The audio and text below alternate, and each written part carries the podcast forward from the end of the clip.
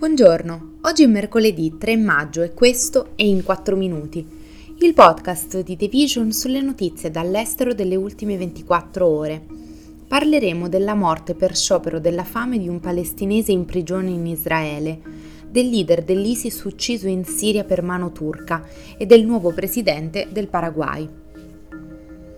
Un militante palestinese ben noto è morto in una prigione israeliana dopo uno sciopero della fame durato 87 giorni, provocando il laggio di tre razzi da Gaza verso Israele e minacciando di infrangere la quiete che si è venuta a creare dopo la spirale di violenza nella Cisgiordania occupata e le tensioni con il vicino Libano dello scorso mese.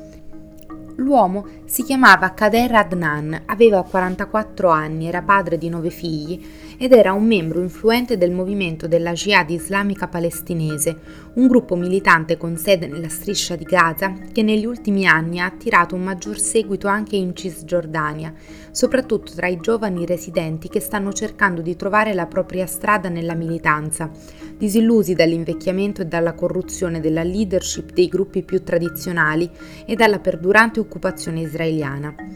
La sua morte arriva in un periodo in cui le tensioni nell'area si sono intensificate e mentre il governo israeliano, il più di destra nella storia del paese, ha giurato di reprimere i movimenti militanti palestinesi. Da gennaio gli israeliani hanno ucciso almeno 95 palestinesi e almeno 14 israeliani e un cittadino italiano sono morti in attacchi palestinesi. In Turchia sono entrati nelle ultime due settimane prima delle elezioni che si terranno il 14 maggio. Il presidente Recep Tayyip Erdogan sta cercando di consolidare la sua base conservatrice religiosa nell'Anatolia centrale del Mar Nero, puntando tutto su una retorica fortemente nazionalista. In questo quadro si inserisce anche presentare il Paese e la sua attività di governo in politica estera come di fondamentale importanza anche per la guerra al terrorismo nella regione. Così il presidente Erdogan ha dichiarato che in una operazione dell'intelligence turca è stato ucciso il leader dello Stato islamico Abu al-Hussein al-Quraishi, il terzo capo del gruppo estremista a essere ucciso in meno di un anno e mezzo.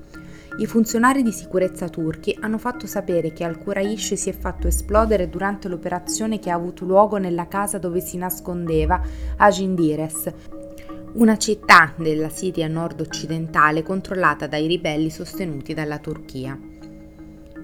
I paraguayani hanno eletto Santiago Peña, un economista conservatore, come nuovo presidente, mantenendo la nazione sudamericana sotto il controllo del Partito Colorado di destra che ha governato il paese per tutti gli ultimi 76 anni, tranne 5.